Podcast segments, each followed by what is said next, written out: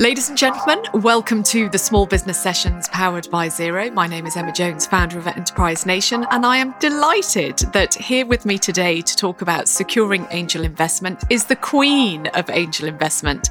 Uh, it is the lovely Jenny Tooth, who not only is head of UK Business Angels Association, she's also an angel investor in her own right. So, Jenny, welcome. Thank you, Emma. Absolutely delighted to be here this morning. So, Jenny, tell us a little bit about your background before we have a chat about small businesses accessing angel investment. Thanks. So I actually started off uh, as an economist and thought that's what I wanted to do in life. And uh, went to London School of Economics, etc. Um, but I actually became totally passionate about small businesses and finance. And it occurred to me that there was the whole key to growth for a small business was that they really needed to find money.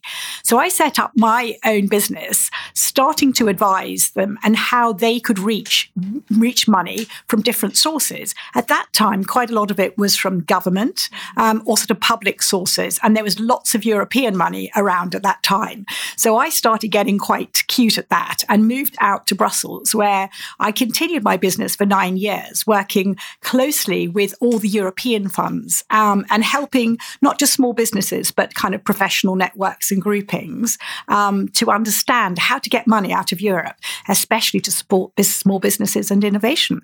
Um, and that kind of morphed when I suddenly became uh, aware of angel investing, um, and this was in the in in the late nineties. So you can tell how old I am.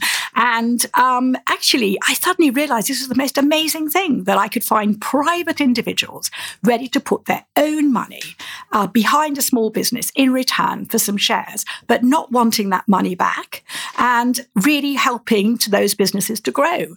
And I became passionate about it, started doing it myself, of course, and then started to build an angel network alongside a colleague, London Business Angels, which really grew into a really big network. So I've been around this space for a really long time now. And it's really interesting. I love how you say um, angels, they put in money and they don't want it back. I mean, ultimately, they do want it back at some point. But on this podcast show, we've been looking at alternative sources of finance. So if businesses can go to the bank, they can go to the likes of Market Invoice and Funding Circle and other alternative sources. Why is it you would say that a business owner should consider an angel almost kind of over and above those options? I think it's really tough when you're starting out, where you have forms of money that you know ultimately you have to pay it back. You're generally not creating any revenue, any sales at that early stage. And it becomes a, a real worry when you know behind you someone's waiting for you to give that money back. The beauty of angels is twofold. First of all, they tend to be really experienced people who themselves have run their own business, may well even know your particular business in your area, can really help you with their contacts, their customers, their advice advice and just generally being a, a useful hands on person around you. But they also give you money very much aligned to your own interests. So they say, if you're a success, I'm a success. And we work on this together. Um, we don't look for you to pay that money back. What we do look for is to hope that you, with the help of the angel, will grow your business. Ultimately, maybe sell it or find someone else to invest in you at a higher sum and ultimately, I would hope to get my money back. Um, with with a return, with with an increase. Um, but I'm also very philosophical, and I know that at least 60 or 70% of the investments I might make, those businesses don't really grow. They may become quite, quite good businesses, but not really bring a big return. And I'm, I don't mind that because I know in there there are some gems and I'll wait for those. So I don't expect your money back. Um, angels, angels are patient capital, as we call it. Lovely. And as you say, it's just so right for so many businesses. And I love this point you make that um, angel investors can put funding into a business, but of course they also can bring industry experience, knowledge, contacts. Would your advice be, therefore, to a business owner who's thinking about angel investment that if they get one offer which is maybe looks preferable from a cash perspective and another offer which is good cash but industry experience, that they really should go for this kind of money plus option? I really do believe that angel money should be smart money. Um, it's quite easy to meet people who will offer you um, some cash. They can also offer you cash in return for taking quite a big piece of your money. Quite a big piece of your equity. That's a no no. Always walk away from those people. Never take a small amount of money, give a big piece of your business away, because later on down the line, you'll want more money and need to be able to have more equity available to give away more shares. Um, so you really are looking for someone who brings that added value, who gets your business, or maybe just is really, really sympathetic to where you are and knows other people that they can bring in to help. They may not have all of the right ingredients um, actually we tend to uh, really focus on on building groups of angels. So at uk business angels association we really support syndication. So that means when you're looking for an angel you may well find a group of angels with one very good lead angel who's going to help you in your business but where you've also got a range of other skills around you from those other angels that they're happy to help with. Lovely. so that's real added value. Yeah definitely. and, and, and that group of people can also often pull together a bit more money and also further round over time. So it can be an advantage to look for a syndicate and not just a lone ranger. Okay, not just a lone ranger. I love it. That probably is actually a term. So you've convinced me that angel investment should be the route I go. And you've started to talk about this. Where is it that I would go as a small business owner to meet these angels? It can be quite tough because they're private individuals. Mm. You can kind of think they're they're kind of hiding in the long grass, and where am I going to find them? And, and indeed, I think that myself sometimes when I go to certain parts of the country, which we'll maybe talk about later. But mainly, you're going to find danger. That's why I talk about groups. Groups often have names on them, so it'll say something something ventures or somebody's something capital, and you can find those on the UKBAA own directory. So we have a searchable directory. We have 70 angel groups um, in our in our in our mix, um, and you can plug in um, what is the sector I'm in, where am I in the country, and how much money am I looking for, and those those names will will drop out. What you won't get is the names of individual investors; they keep themselves private. So it's the group front end that you'll be able to see, um, and then really what you have to be able to do really, and whether you're meeting angels for the first time or contacting them, you need a very nice little concise uh, slide deck, a PowerPoint presentation, 10 good slides taking you through the key elements of your business. Everything from the team, um, the kind of background, um, why you set the business up, how much money you're looking for, what, how is it going to really grow and, and become scalable? Um, how are you actually going to find customers if you haven't found them already? What are your target markets? So, just taking through the key elements, being very clear, very concise, and also being quite clear why you need money from an angel, but also what you might be looking for from the angels as well. But keep it really, don't give away too much information. Don't give away all your trade secrets, the crown jewels. Um, reserve those that if you get a meeting. So, what you're aiming to do is grab their attention. What you may also do if you meet a group is then be invited to go and pitch in front of them, and that's uh, that's your that's your prime moment to get in front of an angel and have that chance for uh, a conversation, but more importantly, to present your business to them. And that's when you need to have really good pitching skills, practice, practice, practice, so that you can really put over uh, both the, the, the great business you have, but also what a fantastic entrepreneur you are. Brilliant. That's amazing help. It beautifully summarized. And one of the things at that pitch process, or whether it's maybe just a little bit before, that angels are probably going to ask is the company registered for EIS relief? I think you'd agree this has been a massive help for your kind of industry. So tell us what EIS relief is and kind of how businesses, I guess, can go about getting it. Yes, EIS, Enterprise Investment Scheme, is the most fantastic gift that you have as an entrepreneur to offer an angel. When we want to invest in you, it's a pretty risky thing. You're, you're an unknown quantity, maybe very, very early in your, in your growth as a business, not so much for me to see or show. And the government has really recognized how important it is to get business angels, individuals to back businesses at that really early, risky stage. So, over 20 years ago, they brought in this fantastic scheme called the Enterprise Investment Scheme.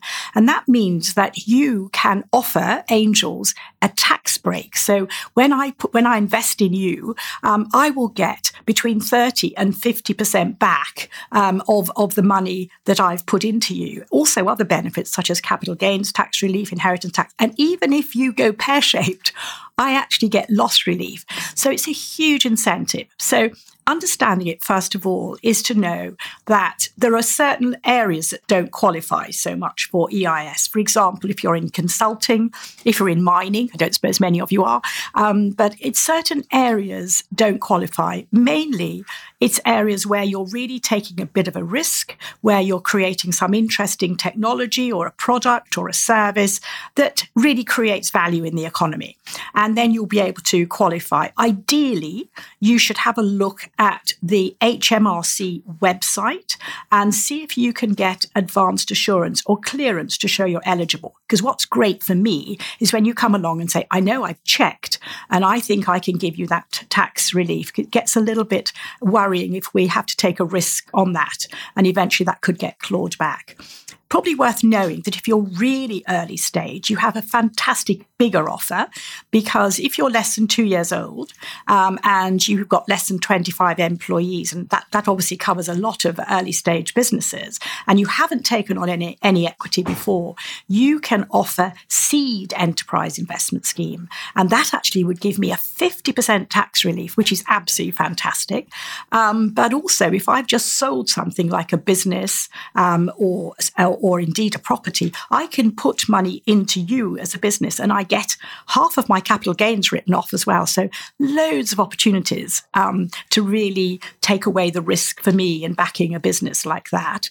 Um, so do check out Seed Enterprise Investment Scheme and the Enterprise Investment Scheme. So if you're a little bit bigger, it's a 30% relief. If you're earlier stage, it's a 50% relief. Isn't that absolutely fantastic? So what a, you know, what a, what a great offering we have from government for that. I have to say, I've never heard anything bad said about SEIS or EIS relief. In fact, we did a policy session yesterday where a small business owner was saying to government, please keep it. And I don't think there's any, hopefully, no intention of not keeping it. No. But um, Jenny, you also run, as you say, you do angel investment. You know everything about how to attract angels and kind of what angels are looking for. With UK Business Angels Association, it's got UK in the name. You referred mm-hmm. to this a little bit earlier on. Do you feel at the moment we've got good national coverage when it comes to businesses being able to access angels? I think, Emma, it's a real challenge at the moment, actually. Um, it's one of those things where angel investing is, is sort of carried out in groups, and it's also not that much talked about. We try to raise awareness of it. But if I were to look at what's happening across the country, I know that at the moment, only about 70% of angel investing is happening in the London, Oxford, Cambridge, Golden Triangle.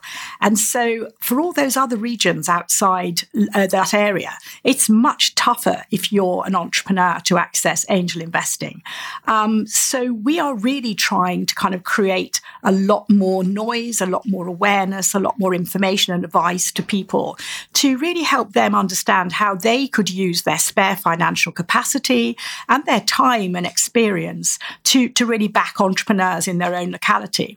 Um, so we're opening angel hubs around the country, which are kind of physical locations. We're doing them in partnership with local organisations. So we've already opened one in, in Leeds, um, we've opened one in Cambridge, we've opened one in Bristol and Belfast Manchester and Birmingham coming soon, and hopefully the Northeast. And the idea is that angels can find each other, find entrepreneurs, hopefully build deals and, and build syndicates, and we'll plug in advice and help and support. So, so that's kind of really big strategy for me. And then secondly, we're just launching a major e-learning program. So we've got six modules. So if you don't know about angel investing, you can take the course and learn how to become an effective angel investor. It doesn't make you a super angel yet, but it gives you all the baselines that you need. And we've had 22 fantastic angels from all around the country giving their advice and their tips and their expertise uh, to the course. So it's it's a great way of learning how to do it before you get really involved in, in, in putting it into practice. That's brilliant. So anyone should visit, or in fact, everyone should visit the UK BAA website to have a look at those angel hubs and angel investing. If you want to be an angel, have a look at the e-learning program as well.